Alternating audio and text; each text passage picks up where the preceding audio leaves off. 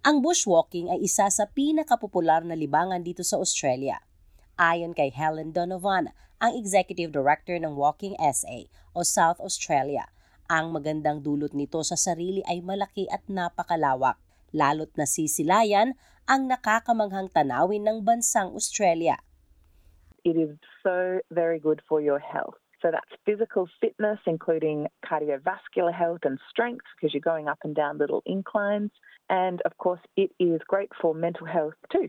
So generally, when you're bushwalking, you're doing it with others, and so it's social, and being in nature decreases stress and improves our mood. Sa pangkaraniwan, ang bushwalking ay isang low-risk activity o mababa lang ang panganib, lalo na kung pinagplanuhan ng husto.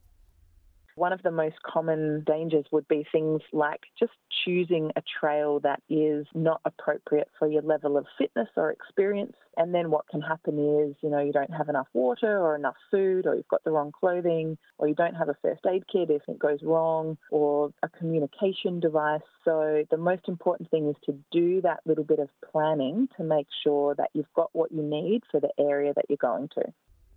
Subalit kapag gusto mong simulan ang libangang ito, ayon kay Andrew Govan, ang board member ng Bushwalking Leadership South Australia, dapat unang isaalang-alang kung anong panahon ito gagawin. Often people choose to go walking in the outback in summer, which is not necessarily the best time to do that because it's very hot and there's very limited services out there. Or when it's the dead of winter and going, say, in the Victorian Alps or the more mountainous regions, it gets very, very cold. So choosing when you go is important, and then choosing where you go to suit your ability is very important. Ang bansang Australia ay mahigit limang daang national parks na nag-aalok ng magandang karanasan ng bushwalking. Napabilang sa mga parking ito ay ang kahabaan ng coastline at outback na may iba't ibang laki. At ang pinakamalaking parke sa bansa ay ang Kakadu National Park na makikita sa Northern Territory na umaabot ng halos 20,000 square kilometers.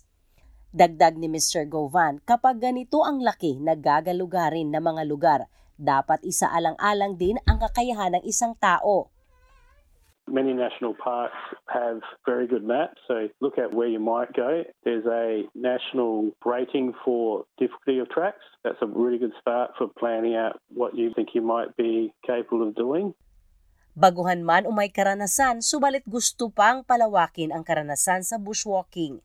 Maraming online resources na maaaring makatulong para makapili ng susunod na lugar na mag-bushwalking, katulad ng aussiebushwalking.com kung saan nagbibigay ng listahan ng bushwalking tracks na ginagawa ng mga bushwalkers para din sa mga kagaya nilang mahilig sa bushwalking. Nagtuturo din ito ng mga bagong lugar at kondisyon ng mga tracks. At pinakamahalaga sa lahat, kapag tukoy na ang lugar kung saan gagawin ang bushwalking, ipaalam ang planong ito sa mahal sa buhay o kakilala.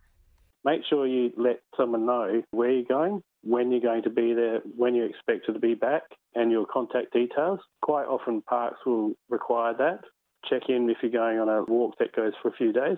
Campsites have online booking for camping, and associated with that, they'll have your details if you're going there for more than one day.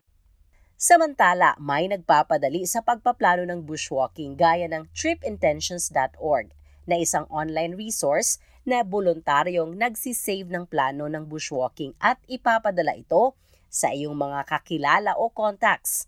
Mahalaga na kapag nag-bushwalking, magdala ng tubig, pagkain para hindi magutom kapag naantala ang paglalakad.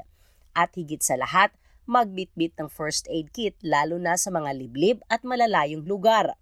Maraming website ng mga organisasyon gaya ng Outdoor Council of Australia at Bushwalking Leadership South Australia na nag-aalok ng mahusay na payo kapag nagplano ng bushwalking. Nariyan din ang mga retailers na nagbibigay ng abiso kung anong klasing damit at gamit na dadalhin sa panahon ng pagbiyahe. Subalit, laging tandaan, hindi ka palaging makakaasa sa mobile phone coverage o signal ng iyong telepono only certain providers work in more remote areas. So it's really important to find out whether your provider does work in the area you're going to and then understand that you might be in a valley and so you won't get any reception there. So you can't always rely on your standard 3 or 4 or 5G phone. Kung planong mag-bushwalking sa isang liblib na lugar, maaaring umarkila ng personal na locator beacon mula sa ilang mga parke at police stations. Pero payo ni Mr. Govan, mas ligtas kung manatili sa tracks o daan.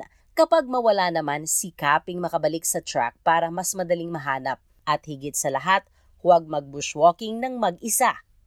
Quite often people do go walking and aren't really thinking about all the possible things that can go wrong. People do fall over, people do get lost, and having at least one other person there is crucial to support anyone being able to get help if an incident occurs.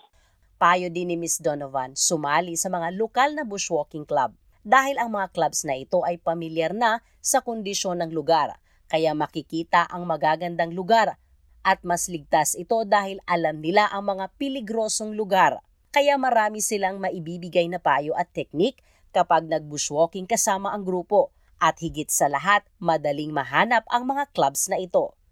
If you go to the Bushwalking Australia website, which is bushwalkingaustralia.org.au, you'll see a link to members, and that then links off to all of the different states each state and territory has a bushwalking organisation that is the umbrella organisation for all of the different clubs in the state or territory. They'll be able to link you up to explore the different options in your area. Madali lang ma-access ang mga kamanghamanghang bushwalking na lugar sa inyong estado at teritoryo, katulad ng First Hike Project na itinatag ng isang grupo ng volunteers sa Western Australia para ipakilala sa mga batang refugee at ibang migrants ang kagandahan ng bushwalking. Ayon sa WA coordinator ng First Hike Project na si Luis Johansson, ang proyektong ito ay pinalawak at aktibo na sa Melbourne, Canberra, Sydney at Brisbane.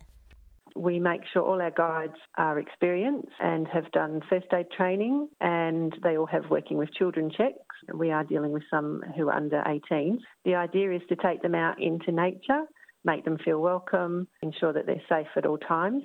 We take them out on day hikes or sometimes overnight hikes. At sabi ni Yuensen, nakakataba ng puso at nakakahawa ang kaligayahang nararamdaman ng mga first-time bushwalkers. To have a female student of Afghan background come up to us and say, Thank you for taking me out. This is the first time I've been out without a member of my family since arriving here in Australia just warms our heart to feel that trust from their family is amazing. I think part of it's the bushwalking and part of it is this independent activity they can do without feeling tethered to their family, a bit of independence for them. Ang ulat na ito ay binuo ni Melissa Compagnoni na isinalin sa ating wika. Ako si Sheila Joy Labrador para sa SBS Filipino.